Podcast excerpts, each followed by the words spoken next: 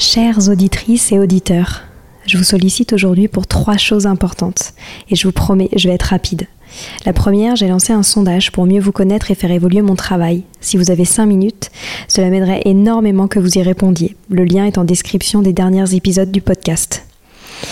Deuxième point, gagner ma vie avec le podcast est un gros challenge en ce moment. Pourtant, vous êtes de plus en plus nombreux ici. Alors si vous avez des contacts d'entreprise ou de fondations dans l'enfance, dans l'éducation, dans l'enseignement, dans la transmission, n'hésitez pas à m'écrire sur Instagram ou sur LinkedIn. Et enfin, si ce n'est pas déjà fait, abonnez-vous au podcast sur votre plateforme d'écoute préférée en cliquant par exemple sur suivre sur Apple Podcast ou s'abonner sur Spotify. Cela m'aide beaucoup à remonter dans les fameux algorithmes des plateformes. En tout cas, je tenais à vous remercier infiniment d'être toujours aussi nombreux à nous écouter. À très bientôt.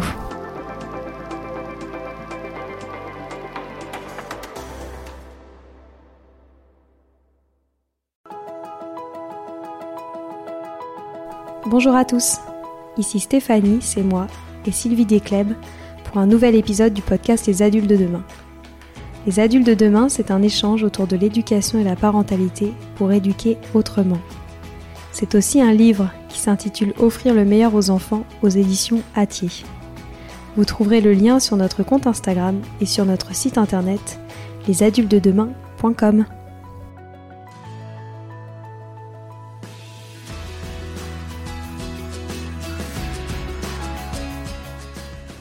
Je vous parle aujourd'hui des cartes mentales, cet outil que j'aurais rêvé d'utiliser pendant mes études.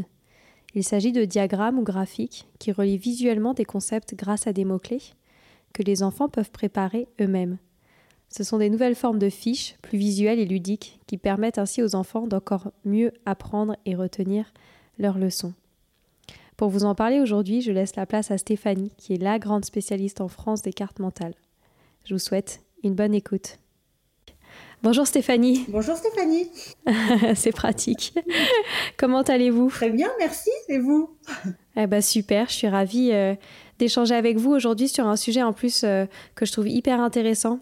Euh, on parle évidemment des cartes mentales qui sont une technique assez nouvelle pour mémoriser de manière ludique les cours que les enfants peuvent apprendre, mais qui servent aussi en tant qu'adultes. Je sais que moi, je l'ai déjà utilisé pour moi. Euh, avant qu'on parle de ce vaste sujet qui est euh, les mémorisations et dans le cadre des cartes mentales, j'aimerais bien que vous nous expliquiez en quoi consiste euh, votre métier. Tout à fait. Donc, alors je m'appelle Stéphanie, effectivement. J'ai j'ai créé autour des cartes mentales des coffrets, des supports pédagogiques pour transformer les leçons traditionnelles, hein, des leçons linéaires, les transformer en cartes mentales euh, parce que j'ai été confrontée en tant que maman et belle maman d'ailleurs, parce que c'était mon beau-fils. Euh, il a eu euh, des, problèmes de scolarité. c'était très compliqué pour lui d'apprendre. sa maîtresse et lui, ça n'a pas fonctionné, ça n'a pas matché. et donc, il a vraiment laissé tomber, les apprentissages, le scolaire. Il était vraiment à la limite de la phobie scolaire. Et pour l'aider, j'ai euh, cherché des supports euh, un peu alternatifs, différents, et je suis tombée sur les cartes mentales. Euh, et donc, c'est vraiment le, point de départ de ce projet. pour l'aider, j'ai transformé ces leçons de l'année passée en cartes mentales pour l'aider pendant l'été à reprendre quelques, quelques notions importantes pour sa rentrée en sixième. j'ai développé ensuite, grâce à lui, toute une gamme de produits avec un éditeur qui est euh, donc les éditions Erol. Euh, toute une gamme de produits où on transforme les cartes, enfin les leçons en cartes mentales pour que ce soit beaucoup plus gai, fun pour apprendre, pour que l'enfant le, le fasse avec plus de, plus de plaisir. Et vous pourriez nous expliquer en quoi ça consiste les cartes mentales pour ceux qui ne connaissent pas? Donc les cartes mentales, c'est un, c'est un outil hein, de mémorisation au même titre que le euh, le sketchnoting euh, ou euh, les fiches résumées qu'on faisait nous à notre époque, parce que j'ai l'impression qu'on a à peu près le même âge, qu'on faisait. Donc c'est un outil de mémorisation qui utilise l'espace. Hein. vraiment, c'est une schématisation des informations dans l'espace, c'est-à-dire qu'on a un sujet central qui va se retrouver au centre de notre feuille, puis des branches qui vont venir autour de ce cœur qui reprennent les, les éléments importants d'une leçon. Et ensuite, on a des mots-clés qui sont illustrés de pictos, de petits dessins assez simples à faire, hein, très rapides, pour faciliter la mémorisation. On en reparlera sûrement, mais le mot-clé associé à une image va être un vecteur de mémorisation beaucoup plus beaucoup plus performant que juste un mot-clé, une liste de mots-clés par exemple. Et on peut les réaliser soi-même, ces cartes mentales? Alors oui, l'idée c'est que c'est bien plus efficace de les réaliser soi-même puisque on va choisir ses propres mots-clés. on va déjà travailler le texte ou la leçon qu'on a envie de cartographier. Donc, il va euh, on, devra euh, vraiment euh, la comprendre, la lire plusieurs fois, choisir les mots-clés, choisir les grandes branches qui sont donc les thèmes, les thèmes principaux, les illustrer, ces mots-clés. Donc forcément, tout ce travail qu'on aura fait en amont sera déjà un grand un grand pas vers la, vers la mémorisation, vers la compréhension. Donc forcément, c'est bien plus efficace. en revanche, quand on est un enfant, euh, tout ce travail-là prend énormément de temps. Euh, donc euh, de relire une leçon, d'identifier des mots-clés, c'est assez dur hein, comme, comme, comme activité pour, pour un enfant qui est en primaire, par exemple. dans un texte, d'identifier les mots-clés, c'est assez difficile. Les illustrer, parfois, c'est encore un peu plus compliqué, surtout pour des enfants qui ont des profils très exigeants avec eux-mêmes ou on, va vouloir que tout soit parfait, euh, euh, donc ça va prendre du temps et du temps. Et l'enfant n'a pas forcément tout ce temps de concentration, euh, de motivation pour réaliser sa propre carte mentale. Donc, dans l'idéal, c'est parfait de concevoir ses propres cartes, mais c'est vrai que nous, ce qu'on a construit, ce sont des cartes qui reprennent tout le programme de l'éducation nationale, en maths, en français, en anglais, etc. Euh, et donc, ça permet d'avoir une base déjà toute euh, pour faciliter justement euh, les apprentissages et donc la réalisation ensuite de cartes personnelles. Ouais. Est-ce que ça veut dire qu'il faut savoir dessiner pour faire des cartes mentales soi-même? Alors les dessins sont vraiment des pictos assez simples. Hein. On va prendre des, des, des, choses qu'on connaît comme les panneaux de signalisation, les émoticônes, donc tout ça, vous voyez, ce sont des, euh, des illustrations qui sont quand même euh, très accessibles. On ne demandera pas sur une carte mentale de réaliser euh, une œuvre d'art. Hein. Non, non, vraiment sur de l'illustration très rapide, très simple pour pour illustrer le mot clé. Et d'ailleurs, la personne qui va créer cette carte et qui va illustrer son mot clé, bah, en fait, peut-être elle sera la seule à comprendre son illustration et ce sera OK. Je me souviens euh, dans un atelier qu'on a fait dans une classe, euh, on avait proposé aux enfants de se présenter euh, en réalisant une carte mentale. Donc, qui suis-je dans ma fratrie Combien j'ai de frères, de sœurs Qu'est-ce que je voudrais faire comme métier plus tard, etc. Donc, c'était vraiment sous forme, sous forme de carte. Et un enfant réalise sa carte et au niveau du métier, il y avait un trou, il y avait pas de pas de, mots, pas de dessin. Donc, et lorsque cette euh, petite fille euh, s'est présentée, en fait, le fait qu'il n'y ait pas de dessin était pour elle un dessin. Vous voyez, c'est vraiment le fait qu'elle n'ait pas euh, réussi finalement à illustrer ce qu'elle voulait expliquer. Elle s'est souvenue que bah, ce qu'elle n'arrivait pas à expliquer, ce qu'elle n'arrivait pas à, à illustrer, c'était le fait qu'elle voulait devenir journaliste ou je, je me souviens plus du métier, mais voilà, l'idée c'est que même le non-dessin peut être un dessin qui permet de se remémorer euh, ce qu'on a réussi ou pas à euh, euh, faire dans, sa carte. Donc, pas besoin d'être un grand dessinateur, pas besoin d'avoir un talent, un grand talent. voilà, l'idée c'est de savoir ce qu'on a envie de dire, d'illustrer dans, dans, sa carte. Mais c'est assez accessible. Par ailleurs, pour, je reviens sur le profil des enfants exigeants. Euh, qui veulent que ce soit euh, parfait, etc.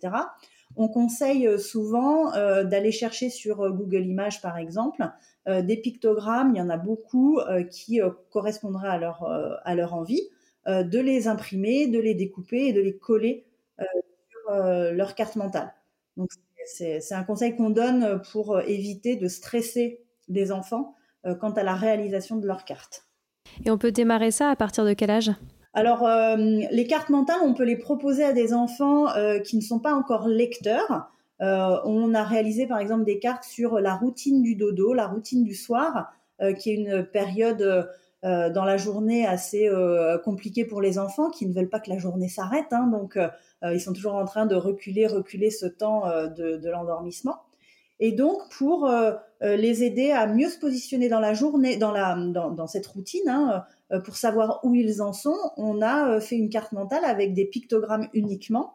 Euh, où on a euh, voilà le dîner, les dents, les toilettes, la, la, petite histoire, le câlin, j'éteins la lumière et je me euh, et je ferme la porte. Enfin, en tout cas, c'était vraiment une routine euh, de carte mentale euh, très simplement illustrée, sans mots, qui permet à des enfants très jeunes de pouvoir comprendre le, cette technique finalement de communication. Après, on peut commencer à les concevoir, je dirais, vers 7-8 ans. Et je suppose qu'elles sont quand même très utilisées euh, dans les classes d'âge au collège et au lycée, notamment là avec l'approche euh, des examens en cette fin d'année. Euh, je suppose que c'est quand même une, méthode qui est quand même très utilisée par, les jeunes ados. Tout à fait. On, observe là depuis quelques années dans les manuels scolaires que la carte mentale arrive il y a quelques, je il y a un ou deux ans, on, voit que les cartes mentales, c'est un outil qui est de plus en plus utilisé, même dans les manuels scolaires. Euh, donc, euh, c'est un outil qui se démocratise, qui euh, est de plus en plus utilisé par les enseignants eux-mêmes pour résumer un cours, soit à la, à la fin d'une séance où on va pouvoir utiliser cette, cette, cette technique-là pour bien repositionner dans, euh, dans, le temps finalement tout ce qui a pu être vu euh, euh, en classe. Donc c'est un bon outil. Et on a effectivement tout comme d'autres types d'outils, comme je, vous en parlais, le sketchnoting, euh, des, des, fiches de révision très illustrées. Aujourd'hui, c'est assez commun. et donc la carte mentale, c'est aussi effectivement un outil assez euh, utilisé, notamment pendant le brevet. Là, nous, on a un coffret qui reprend tout le, euh, tout le programme du, euh, du, cycle 4, donc de la cinquième à la quatrième, et qu'on préconise vraiment pour réviser juste avant le brevet. Et ces cartes mentales, elles se réalisent plutôt à la main par rapport aux fiches qu'on peut réaliser souvent par ordinateur. C'est des choses qu'on qu'on fait en utilisant la main Oui, on peut. On peut. Il, y a, il y a pas mal de logiciels hein, qui existent pour réaliser euh, de manière euh, numérique euh, les cartes mentales. Ce qui peut aussi aider des enfants qui ont des, problématiques de dyslexie et qui ont besoin d'ordinateurs pour mieux dans les apprentissages. En tout cas, ça facilite leurs apprentissages. Donc, on a à disposition, il y a pas mal de, pas mal de, logiciels, parfois gratuits, parfois payants, qui permettent de créer de manière très simple euh, des schémas euh, heuristiques, euh, des cartes mentales pour bah, reprendre un peu, résumer ces leçons, ces leçons au, fur et à mesure de l'année. L'idée vraiment, c'est de ne pas attendre l'examen pour réaliser ces cartes. L'idée vraiment, ce qu'on peut conseiller aux jeunes ados, c'est de vraiment faire des cartes mentales au fur et à mesure, à chaque fin de cours ou à chaque fin de grande leçon, euh, pour euh, euh, les avoir au moment de l'examen toutes sous la main et de, de les revoir régulièrement.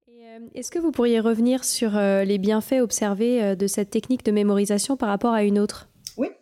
alors, l'avantage de la carte mentale, c'est d'avoir en un clin d'œil l'ensemble d'un sujet traité. On a donc le centre, le thème, les branches principales et le détail de chaque thème. Donc cet euh, outil euh, va avoir euh, un vrai impact sur la mémorisation. Donc notre cerveau est composé donc de deux hémisphères, hein, on, le, on le sait maintenant. Il y a un, un hémisphère, l'hémisphère droit qui est plutôt sur la synthèse, la forme, les couleurs.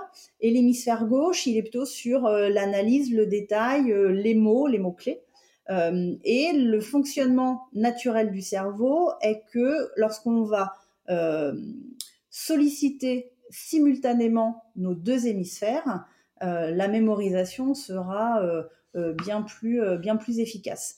Donc l'outil, la carte mentale, va naturellement donc solliciter les deux hémisphères de notre cerveau. On a un mot-clé, qui est notre cerveau euh, gauche, euh, une, illustration, un picto, qui est le cerveau droit. Donc on va euh, faire travailler simultanément les deux hémisphères de notre cerveau. Et c'est ça qui fait que la carte est un outil vraiment efficace pour la mémorisation. Donc par rapport à un autre outil, il va respecter le fonctionnement naturel du cerveau. Et donc, ce sera simple, bien plus simple qu'avec d'autres outils, euh, de, euh, de mémoriser euh, de nombreuses informations. Ok. Parce que moi, j'avais une question sur le côté très synthétique des cartes mentales. Est-ce qu'elles permettent tout de même d'apprendre suffisamment? Parce que j'ai l'impression, moi, de ce que je connaissais, c'est que c'était tel un mémo très synthétique et pas nécessairement une manière de, d'avoir du contenu euh, plus fourni. Euh, qu'est-ce que vous en pensez sur ce point-là? Alors, la carte mentale, elle permet d'aller euh, reconstituer toutes les informations qu'on a en mémoire. En fait, on va aller vraiment récupérer, grâce à un mot-clé, grâce à une illustration, de l'information qu'on a déjà emmagasinée. En fait, on est vraiment là dans, dans, de la restitution euh, dans euh, de la synthétisation d'informations, mais c'est pas forcément tout ce que vous savez n'est pas dans la carte mentale. Euh, un mot clé, une association va vous permettre vous de vous remémorer tout ce que vous avez pu stocker comme comme information. C'est vraiment un outil qui va réactiver la mémoire et qui va euh, permettre une restitution bien plus large que ce que vous avez euh, euh, sous, sous la main. Par exemple, vous allez mettre un mot-clé qui va être le résumé d'un paragraphe entier. Et si, bien entendu, il faut avoir compris qu'on a cartographié, ce qu'on va mémoriser. Évidemment que si on est dans du bachotage et qu'on n'a rien compris et qu'on a juste une formule et qu'on se souvient de la formule, ce sera pas efficace forcément à long terme. Ça va être vraiment à court terme, mais L'idée, c'est vraiment d'aller euh, récupérer ce que vous avez stocké dans votre mémoire euh, euh, à long terme, grâce à un mot-clé et une illustration. Hmm. Parce que moi, le gros challenge que je vois en termes de, mémorisation, notamment pour les enfants, c'est un peu cette obsession qu'on a à leur remplir le crâne de beaucoup de savoir. Et donc, il est vrai que beaucoup d'enfants vont du coup emmagasiner beaucoup d'informations, mais que souvent cette information n'est pas retenue sur le long terme. Qu'est-ce que vous en pensez, vous, euh, de par votre regard de, créatrice de cartes mentales? Eh bien, euh, je suis également maman hein, d'une petite fille qui est en CM1, donc euh, avec plein de nouveaux apprentissages sur le début de ce cycle scolaire. et effectivement, on voit qu'une leçon d'histoire, elle est apprise, elle est sue, elle est restituée pour l'évaluation en classe sans problème. Et puis un mois plus tard, euh, on a une nouvelle leçon d'histoire, euh, une nouvelle évaluation d'histoire qui est la suite logique et chronologique de la leçon précédente. Et là, plus rien. Euh, c'est quand même ennuyeux, c'est quand même très en rapport, c'est le fils du roi qui vient de mourir, etc. Donc c'est quand même très lié. Hein. Et là, plus rien. Et en fait, on se rend compte que si le, savoir n'est pas réactivé si on ne répète pas une euh, information régulièrement, si on ne revoit pas certains éléments dans le temps à fréquence quand même un peu régulière, eh bien on voit que le stockage est hyper hyper hyper léger en fait et qu'on va avoir un mal fou à restituer l'information un mois plus tard. Donc là, l'important, et c'est vraiment un, des avantages de la carte mentale, c'est que euh, la réactivation du savoir avec une carte mentale va être très rapide. Vous allez lire la carte, par exemple, de euh, euh, Louis XIV ou Henri IV, si on reste sur l'histoire. très rapidement, en une minute, vous allez pouvoir faire le tour, le tour du sujet. En tout cas, de se remémorer les informations importantes. Eh bien, si on fait ça de manière régulière, on va pouvoir se, enfin, on va pouvoir restituer bien plus d'informations que si il n'y a aucune réactivation pendant un mois, par exemple. Donc, en tant que parent, si je peux donner un conseil pour favoriser finalement les, apprentissages à long terme, hein, c'est de, répéter et de mixer les, supports avec lesquels vous allez pouvoir réactiver la mémoire. Donc, je vous disais une conversation, un livre, euh, un petit jeu, euh, une question, tiens, une petite question flash, euh, un petit quiz, on va jouer ça dans la voiture. donc, voilà, c'est vraiment la répétition qui fait que les informations vont s'ancrer, peut-être pas définitivement, mais en tout cas bien mieux que en bachotage.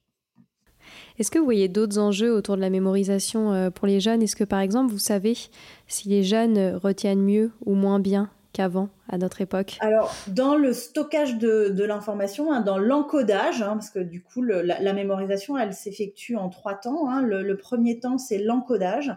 L'encodage, c'est quand on a quelque chose à comprendre, à mémoriser.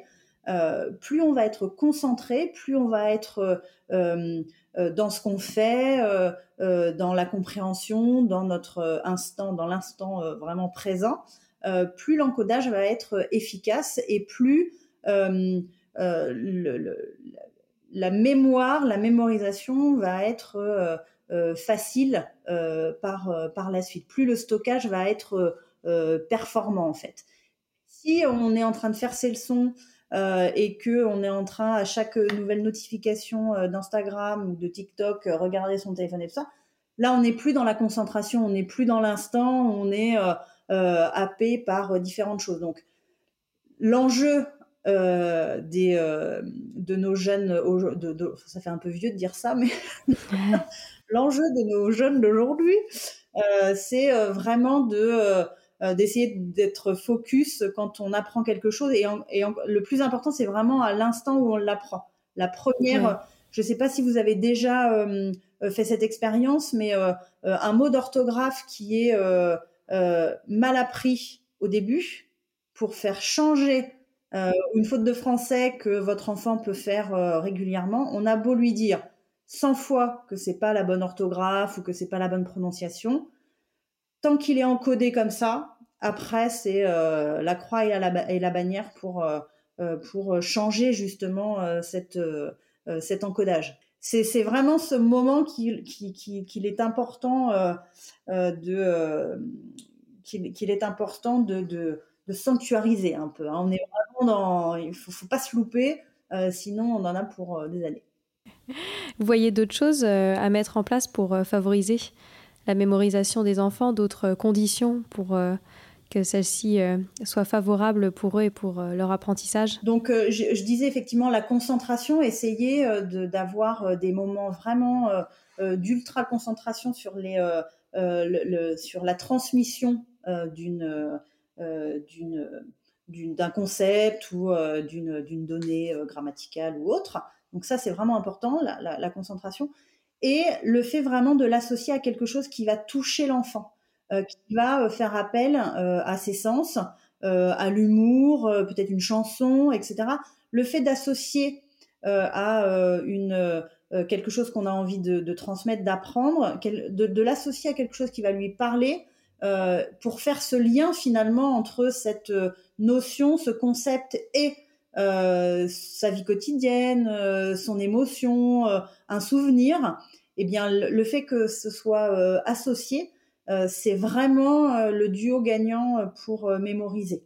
Vraiment de faire appel au sens pour ancrer très fortement une, une notion. Hmm. Est-ce que vous voyez des choses qu'il faut euh, absolument pas faire ou des techniques euh, qui étaient très utilisées et qui maintenant euh, ne sont plus si intéressantes que ça pour la mémorisation? Probablement que le par cœur, il va marcher. Hein, le par cœur, il va marcher à court terme. voilà, on est dans la mémoire de travail, la mémoire à court terme, mais, probablement que ce sera pas ancré dans la mémoire à long terme et que finalement la récupération de ces informations sera beaucoup plus compliquée parce qu'elle n'est associée à rien. il faut savoir que la récupération d'informations, c'est-à-dire aller ouvrir les petits tiroirs qu'on a dans notre mémoire, elle sera beaucoup plus simple lorsque la donnée mémorisée est associée à quelque chose d'autre, que ce soit une image, que ce soit une émotion, un souvenir, une chanson. voilà, donc le par cœur va fonctionner. On va être sur, comme ma fille et son évaluation d'histoire, où la veille, elle savait son truc par cœur. Donc ça a marché, mais un mois plus tard, il n'y avait plus rien. Donc en définitive, c'est un échec. On arrive déjà à la fin de cet échange.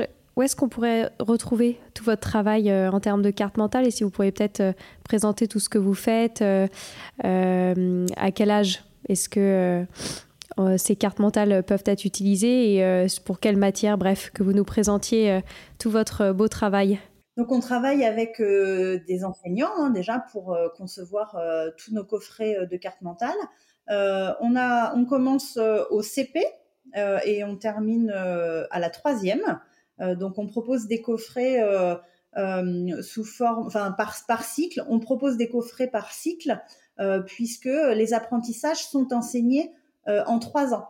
C'est-à-dire que, par exemple, une notion de grammaire va être vue la première année, par exemple en CP, puis revue en CE1 et enfin consolidée en CE2. Donc du coup, c'est pourquoi nos coffrets sont conçus par cycle. Donc, euh, on a développé des coffrets de maths et de français, euh, d'histoire également. On a un coffret d'histoire où on reprend euh, tout le programme de la primaire d'histoire. Et on a développé également pour les langues une méthode pour pour apprendre grâce aux cartes mentales. Donc on résume. Alors c'est aussi bien pour les enfants que pour les adultes, hein, ceux qui voudraient se remettre un peu à niveau. On, propose des cartes mentales pour euh, comprendre les euh, règles de grammaire euh, de la langue. Donc voilà, on, a travaillé sur l'anglais, l'espagnol, l'italien, même le chinois. Génial. Et on a développé également une gamme pour les, enseignants qui souhaiteraient utiliser les cartes mentales en classe avec donc des supports plus adaptés à, la, à la pratique à l'école. Et quels sont euh, les prochains développements que vous avez prévus pour les cartes mentales? Alors là, on est en train de travailler sur euh, un coffret euh, pour réviser le brevet des collèges. Ah, super. Voilà, qui sera sûrement l'année prochaine dans les librairies et sur notre site internet mescartesmentales.fr où vous avez énormément de ressources à disposition. notamment pour l'instruction en famille, où on propose plein de supports, plein d'outils pour euh, donner envie aux enfants de d'apprendre. Et d'ailleurs, nos coffrets sont vraiment pleins de petits personnages, de petites astuces visuelles, euh, de d'univers. Je travaille avec une illustratrice qui s'appelle Filf, euh, Maude. Et en fait, grâce à son talent, nos coffrets, nos cartes mentales sont vraiment, vous irez voir son univers est, est, est génial. Euh, il est gai, il est joyeux, il est ludique. Euh, donc euh, ça apporte un vrai, un vrai plus finalement cette la qualité des illustrations, des petits personnages. pour, pour aider les enfants à trouver de la motivation à, l'apprentissage. Ah bah ça, j'en suis persuadée. Et est-ce que vous auriez un dernier conseil pour des auditeurs qui nous écoutent et qui souhaitent apprendre à faire des cartes mentales? Avec les enfants, est-ce que vous auriez euh, des outils à recommander? Alors, euh, l'important, c'est de ne pas se mettre trop de pression. Hein. Euh, que ce soit dans la qualité des cartes qu'on va faire. Alors, il y a quelques, quelques règles à respecter. Hein. donc, il y a, nous, nous on, a, on a fait un, un, bouquin assez tôt d'ailleurs. Hein. ça a été notre deuxième, deuxième ouvrage. 30 activités pour devenir un as de la carte mentale. Euh, où en fait vous apprenez euh, toutes les étapes pour euh, réaliser votre carte mentale. pour voilà, il y, a différentes petites règles entre guillemets à respecter pour réaliser une carte entre guillemets performante. mais voilà, il faut il faut y aller, il faut essayer. On voit à peu près le principe. Hein, c'est un thème, des, branches, des mots clés, des illustrations. On voit un peu le, le, le style et puis il faut se lancer. faut euh, faut pas euh, se stresser, faut essayer. Euh, moi, les miennes au début, elles étaient vraiment vraiment moches. et je me suis améliorée aussi au fur et à mesure. donc, mais il faut. Et vous êtes devenue la pro. Voilà, je suis devenue la pro. Ça énerve ma fille parce qu'à chaque fois, je, je fais des cartes mentales pour tout, donc ça la. et voilà. Merci beaucoup pour tout ça et on partagera évidemment les liens en description de cet épisode. Très bien, merci Stéphanie. À très bientôt, au revoir.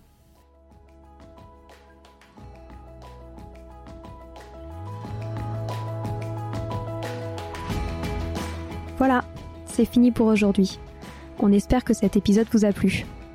Avant de se quitter, on a quand même besoin de vous.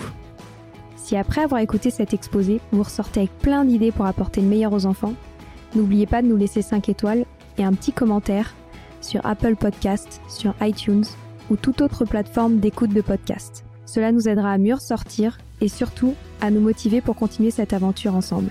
Si vous avez des suggestions, des idées de thèmes des questions à poser, n'hésitez pas à nous contacter sur les réseaux sociaux, Instagram ou LinkedIn, en tapant les adultes de demain. Nous serions ravis d'échanger avec vous. Si vous souhaitez en savoir davantage sur Sylvie, je vous invite vraiment à aller voir son blog sylvidescleb.com ou à la suivre sur Instagram en allant sur son profil sylvidesc, D-E-S-C, Montessori. Enfin, si vous souhaitez en savoir plus sur le calendrier des prochaines formations Montessori, rendez-vous sur www.apprendre-montessori.fr. On a hâte de vous retrouver vite et à très bientôt sur les adultes de demain.